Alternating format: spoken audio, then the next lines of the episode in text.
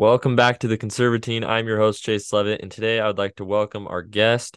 He is the Libertarian candidate for Utah's second congressional district, uh, which just became, well, it will become open come September when Congressman Chris Stewart resigns officially, and uh, Brad Green here is looking to to replace him. So, um, Brad, thanks for coming on.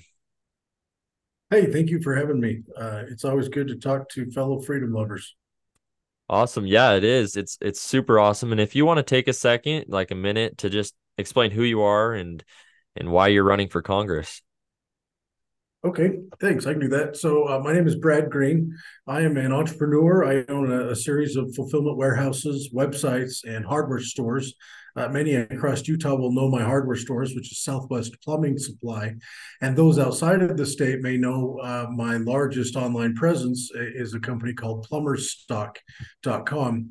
And uh, so that's what I do for work. Um, outside of work, I'm a family man. I'm married. I, I, I have four kids. I've been married now uh, 18 years, um, which is a good long time. And I'm, I'm happy happy to have been able to do that. Uh, I've been involved in politics for quite a while. I think um, I probably started about 2006, and I ended up in the Republican Party in 2008. I became a precinct chairman, and Connor Boyack was my uh, vice chair, and he and I uh, are old friends since then, I, all of my work up until about three years ago was in the Republican Party. I was the audit committee chairman. I was on the state central committee. I was on the executive committee.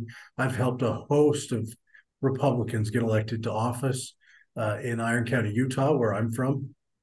And um, about three years ago, I left the Republican Party. Uh, maybe only two years ago, I left the Republican Party, joined the Libertarian Party, mostly as a result of the meddling that I see in election laws in the state as a result of legislative um, overreach. And um, my opinion is that the Libertarian Party has always reflected my views in almost every area. And uh, I jumped into the Libertarian Party and tried to help them fix the areas that I thought were inappropriate. And so now they represent my views extremely well. The Republican Party, their platform does, but oftentimes their candidates don't. And there's a reason for that, but that's not the reason for my run. My reason to run is I think I'm I'm the best candidate for the job.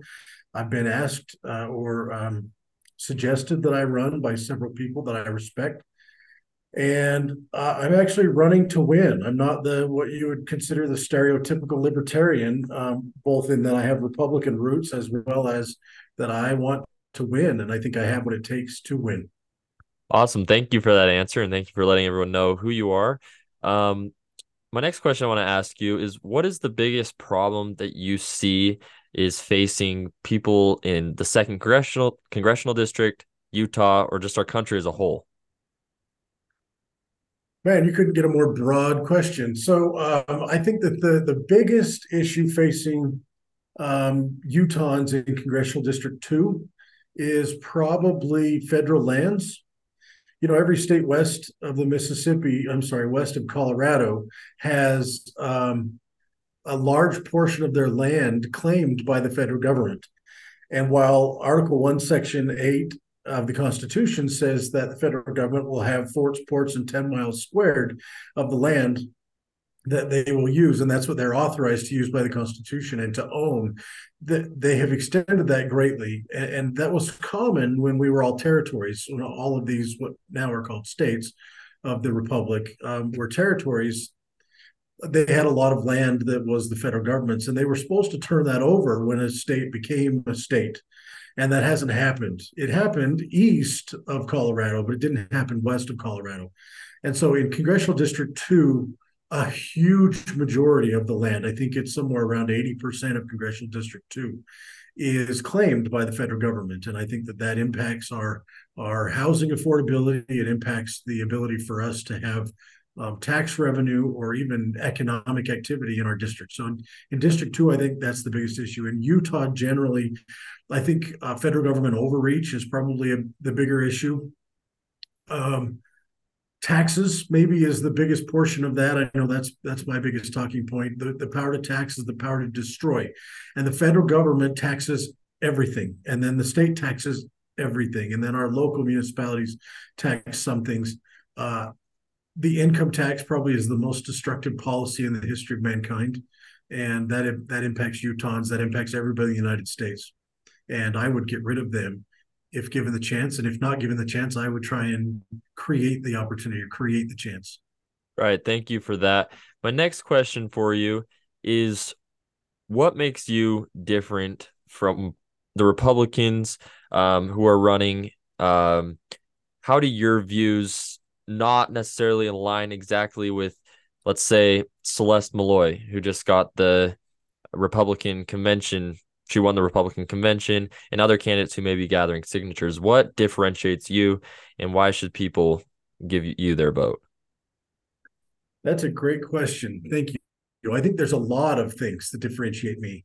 Now, there are a ton of Republicans running for this seat, but I think currently, right now, there's probably only three left with a shot. Celeste has a shot because she won at convention. Uh, there's some disputed information there, but it doesn't matter. The Republican Party, it appears, is going to certify her. The state's going to accept that. She is the convention candidate.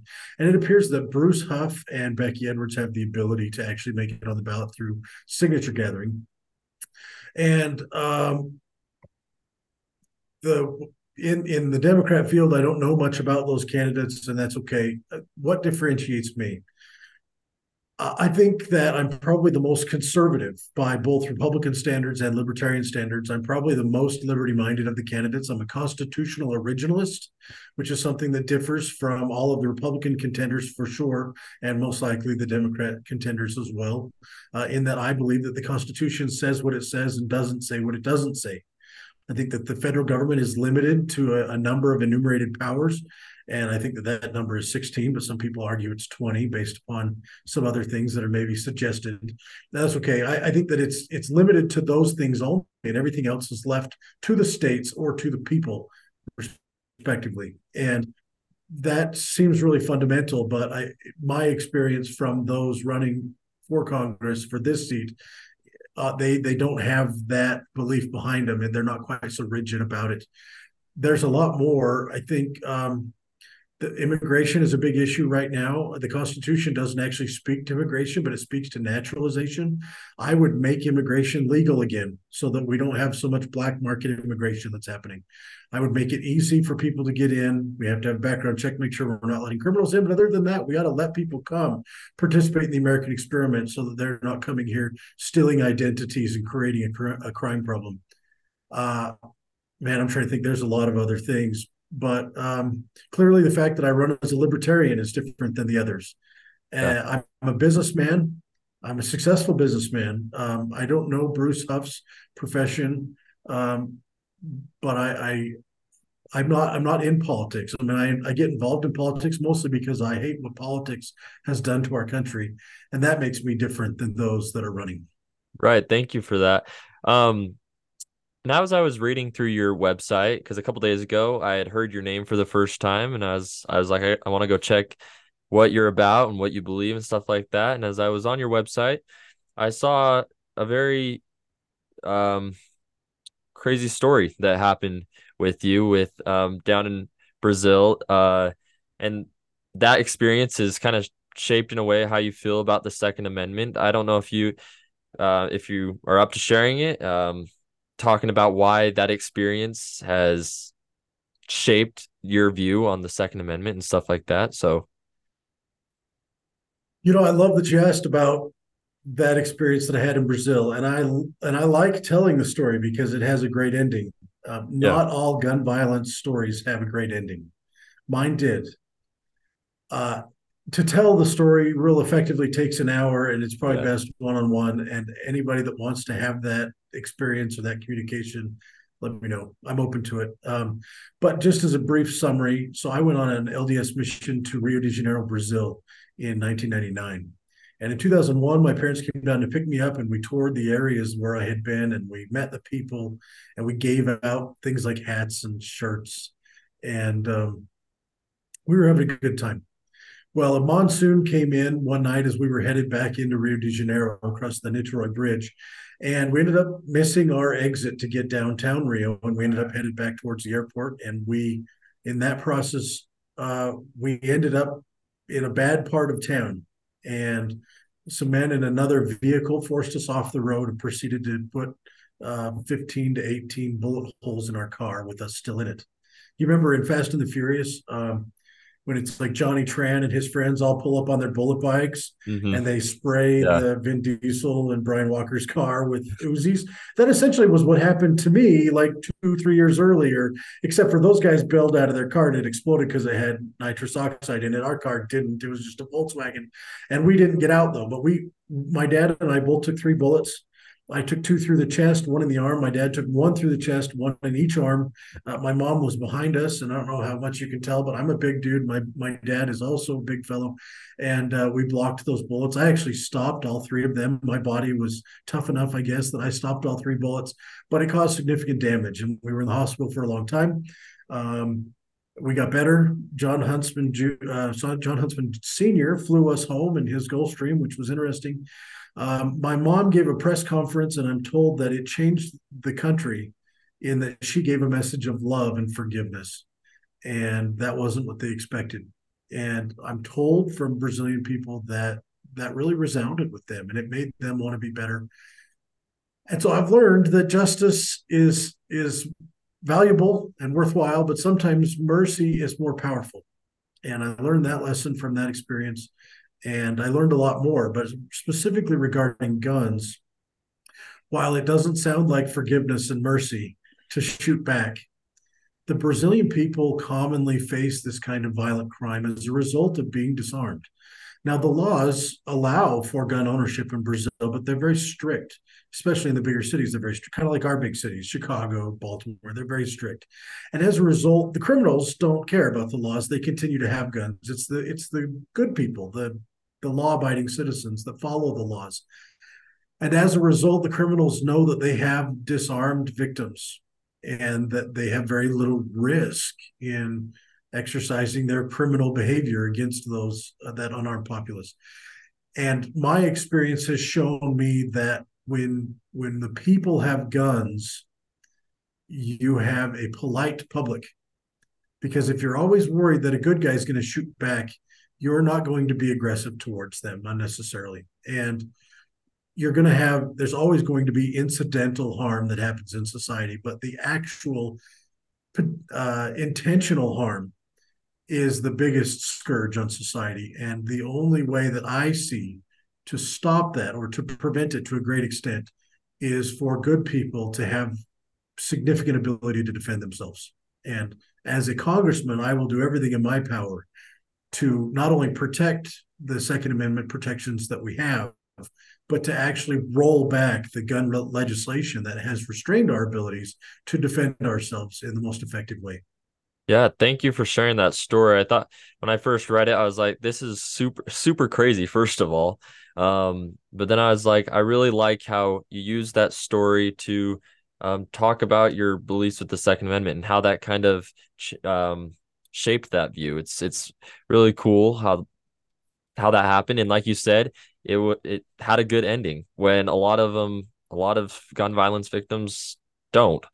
Um, but it's it's good to have the voice of someone who's been through that, but is still advocating that you know we need to be able to defend ourselves when other people just say that's that's the problem right there.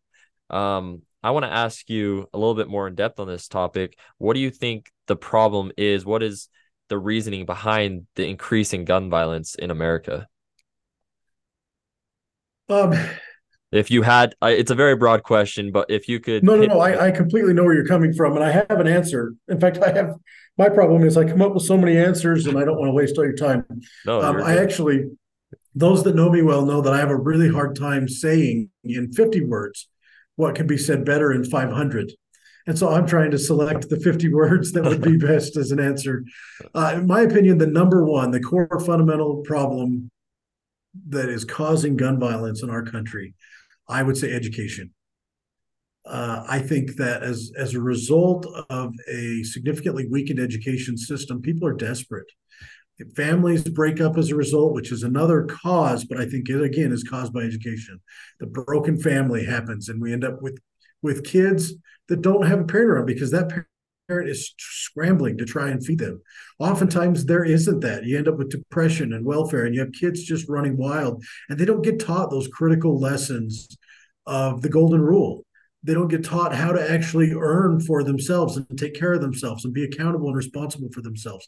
And without that, you end up having these animal instincts of just pure survival and anything goes, and the ends justify the means. And those cast aside the ethics, the morality that we have that might uh, that would hold us back from more extreme measures of providing for ourselves. I mean, realistically, my education leads me to believe that it's better for me to starve than to harm somebody to eat, and th- that seems fundamental to me. Uh, it isn't that way for everyone. In fact, it isn't that way for a lot of people in our common world. And as a result of that lack of education, that lack of moral basis, anything goes. And we end up with violence of all forms. And gun violence is just another avenue of that. Now, could that, even with our education system, could it be rolled back? Maybe. But the only way that I see that actually effectively rolls back gun violence without the underpinning, without addressing the underpinning problem is enforcement actual, objective, unbiased enforcement where anybody that causes harm has a jury trial. They get every benefit of every doubt. And then they have the punishment that the law weighs down on. And there is prejudice in our system, and our system overcharges to try and get guilty verdicts. And a lot of people go to jail for things when they didn't actually harm anybody, like drugs, and they end up getting becoming higher criminal they, they end up getting criminalized without having hurt anybody. And now they can't get jobs. They become more desperate as a, as a result of that cycle. It sometimes can create uh, recidivism or going back into the same problems and ending up back in jail. Uh, and so we have to have a really good justice system. And i'm afraid right now we don't neither federally nor in in the states. Right. I i couldn't agree more with that um, now I want to shift gears a little bit. Um, being part of the Libertarian Party, Republican Party, I'd say more now the Libertarian Party is they're very much for limited government, very very much.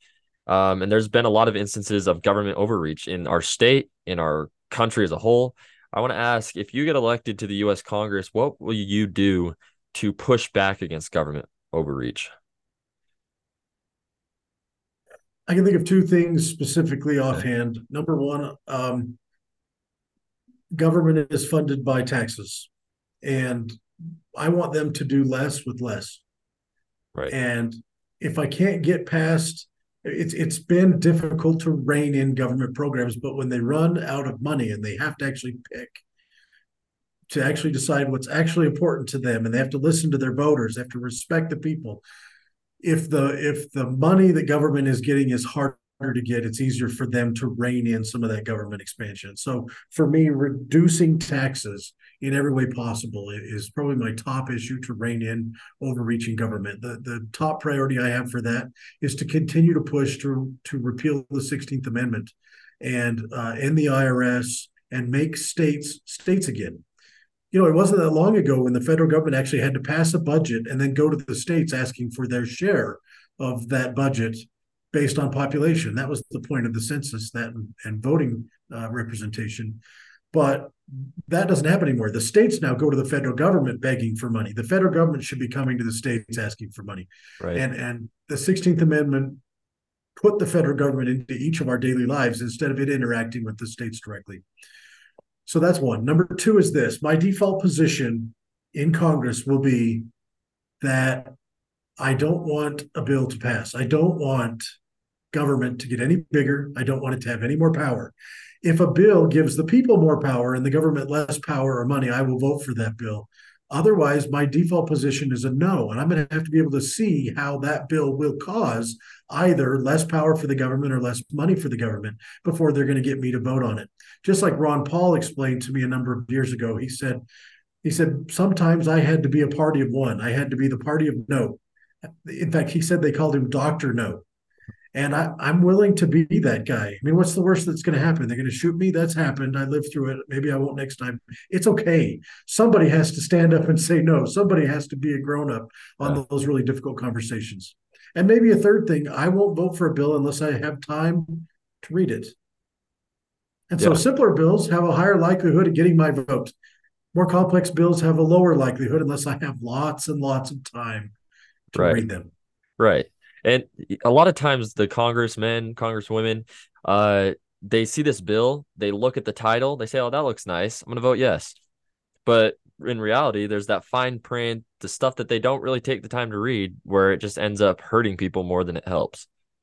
That's true. When I talk to them frequently, and this happens at the state level as well, oftentimes they've read the summary and they talked with the sponsor. And so they have a pretty good outline of what it is, but they don't know that, like you said, the fine print, I would call it the minutia or the fine details. They don't understand all the little quirks. And then they also don't understand how how something small that doesn't really uh, doesn't really trigger any thoughts in their mind could radically affect somebody's business. And I want to give you an example on that. So there is a bill in the state of Utah that passed in 2021 um, by a representative uh, out of Box Elder County, and it was just an amendment to construction standards. And I like standards. I think that it's good to have a, a standard so you can weigh Yeah. what you're doing against that standard. But standards aren't standards anymore. Standards are rules they they come with government force. They imply a gun behind them in the state of Utah, well, everywhere for that matter. And so there was an effort to. There is always an effort to renegotiate the Colorado River Compact because a lot of water falls in Utah that then goes downstream to other states and eventually into Mexico. And from the county I live in, which is Iron County, uh, I'm told that we get about 9% of the water that would otherwise end up in the Colorado River, which is about the same amount that Mexico gets. And so, even though it falls in our state, we get as much of it as Mexico, and we get less of it than Arizona and Nevada and California. And so, there's always an effort to um, renegotiate that. Well, in in that process, California said, "Why would we give you any leeway when you guys aren't doing anything to try and reduce water usage?" And what they meant was, you're not forcing your people to stop water usage. We constantly hear advocating for lower water usage, better water usage it's a cultural thing it's not a forced thing but california apparently doesn't believe that if you're if you're not forcing something it's going to get done and so the representative in utah added to this to this construction standards bill that the any any new faucet in new construction in utah would have to be a lower water usage than the standard anywhere else in the world. And so they lowered it and remember i run plumbing supply warehouses Right. hardware stores. And so water is a big deal for me the manufacturers notified me about this bill, uh, specifically uh, the faucet manufacturer Moen. They called me and said, "Hey, we cannot sell you any faucets anymore." And I said, "Well, why? They're my, I'm, doing three million a year of, of their product." And I said, "Well, why is that?" And they said, "Well, there's a bill in Utah that passed that says you can't use anything less than 1.8 gallons per minute, I think it was, in a faucet in the state of Utah." And and I said, that's absurd. That's that's lower than anywhere in the world. And they said, well, that's what the bill is. So I got the bill. I looked at it. Sure enough, that's what it said. And I said, and I called my representative, who's a great representative, Rex Shipp. And I said, Rex, we need to fix this. And he said, I didn't even realize that that was a problem. I didn't even, I don't know how many gallons per minute anything uses. And I ended up, he ended up getting me a letter from legislative attorneys that said, well, it's only for new construction. Anybody in the state can still buy them. They can still use them. They can still exchange them. You just can't install it new construction. So that solved my problem, but the problem still exists on the books that a new construction now can't buy from. They, they have a limited selection of faucets because this bill creates an arbitrary limit that the manufacturers don't even have built up yet. And so new construction now gets inferior products at a higher price. And so in Congress, that happens as well because people don't know what they're looking at. So those Yeah. restraints I'll be watching for. Any restraint on the people, I'll be watching for and fighting against. That will be a sigh of relief for a lot of people having a representative that doesn't just vote yes on everything. Um, I it reminds me a lot of Mike Lee. Uh, he's known for voting no. I mean, I don't know if you saw, it, but Evan McMullin attacked him all the time for saying no to bills. When in reality, I'm like, I would rather have That's him say thing. no. I yeah, I don't want him saying yeah. yes to everything because it looks cool. But I have one more question for you. And the question is simply just what is your message to Utahns? What is your messages to Republicans or Democrats and why they should vote for you, the libertarian candidate, not the traditional Republican Democrat party. Um, you're you're just you're another option. So why should they give you their vote? Well, my message, my message to all voters and all Utahns is that it is not the federal government's job to fix your problems. Oftentimes, the federal government is the problem. And it's your job to fix your problems. And Congress, if you give them all of your power and all of your freedom, they will do something that resembles fixing your problems while they take away your freedom, which will cause an even bigger problem. I won't do that. Now, what makes me different? What would why would a Republican vote for me over a Democrat? And why would a Democrat vote for me over a Democrat? Uh, why would they vote for a Libertarian? I'm going to give it in the words that the Republicans and the Democrats would appreciate. In the Republican field, if you're a Republican and you're considering uh, the people that are on the Republican ballot right now, recognize that I am the conservative candidate in this race. Among the Republicans and Libertarians, I'm the most conservative. I was one of the founding members of the Platform Republicans, which is an organization very familiar to Republican delegates and voters sometimes. Uh, I believe in the Republican platform more than any of the candidates on the ballot. I will fight for limited government, fiscal accountability. I will fight to actually protect our borders. And I will fight to let businesses have the ability to actually serve the public. I'll fight to lower taxes. I believe in life. I will be pro life. I believe birth is an important part of the human experience. And I believe that life begins at conception. And for Republicans, that's a big deal. Now, for Democrats, we disagree on that one, and that's okay. Let me tell you some things that Republicans and I disagree on that Democrats would agree with me on. I believe in ending the war on drugs. I think that we should be enforcing property crimes and we should free up our court system to fight those property crimes. We should be enforcing actual harm. We should not be putting people in jail that have uh, mishandled a plant. Uh, I think that we should let people do what they're going to do, but when they harm somebody, we should come down hard on them. I think we should make immigration legal again. We should make it easy for people to get in from outside the country. And that isn't quite open borders, but it's as close as anything that's been asked for in the last 50 or 60 years. Um, I think we need significant reform to the justice system uh, bail reform, tort reform. We need a significant reform in our courts. And I think there's something for the Democrats and there's something for the Republicans. And I'm willing to stand on those issues, and I won't have the weight of party loyalty dragging me into dragging me down. I will probably caucus with the Republicans because my my friendships, my alliances are mostly there. But there's some issues where I will stand aside from them, similar to how Mike Lee commonly has to vote by himself uh, most likely in the House, I'll have to vote by myself. Although Thomas Massie, sometimes he and I are on the same page. I will have a couple of friends in the Senate, probably Ted Cruz, Rand Paul, Mike Lee. Those are my kinds of guys. I'll be just like that in the House. Right. And I probably here's here's my assertion: as my campaign gains attention and uh, energy, and as the Republicans appear to be stuck with moderates um, I think it's possible that I end up with endorsements from Ron Ron Paul and his son Rand and Ted Cruz, and I, Mike Lee doesn't normally give endorsements, but maybe even him.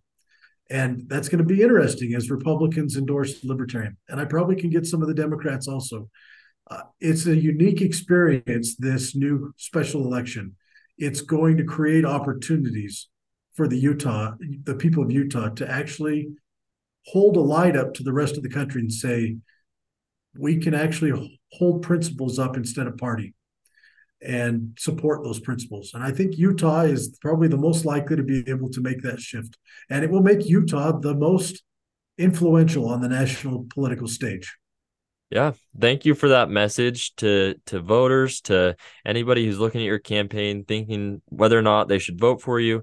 Um, I can definitely tell you that I've seen support from you from a lot of Republicans who I've known to, uh, known and talked to. Um, your name has been brought up a bunch because uh, a lot of people are frustrated with how specifically the Republican convention went. Like you said, we're having mo- moderates being uh, put out by the party, and they're looking for someone who really wants to fight for conservative values and isn't afraid to stand up. So I definitely think you're going to be getting some good support. Um, and I want to wish you the best of luck with your campaign. And I want to thank you for joining me today. Hey, thank you, Chayse. If they're looking for something different, I'm their guy. Awesome. That's great. We'll see you. Thanks, Chayse. See you later. Yep.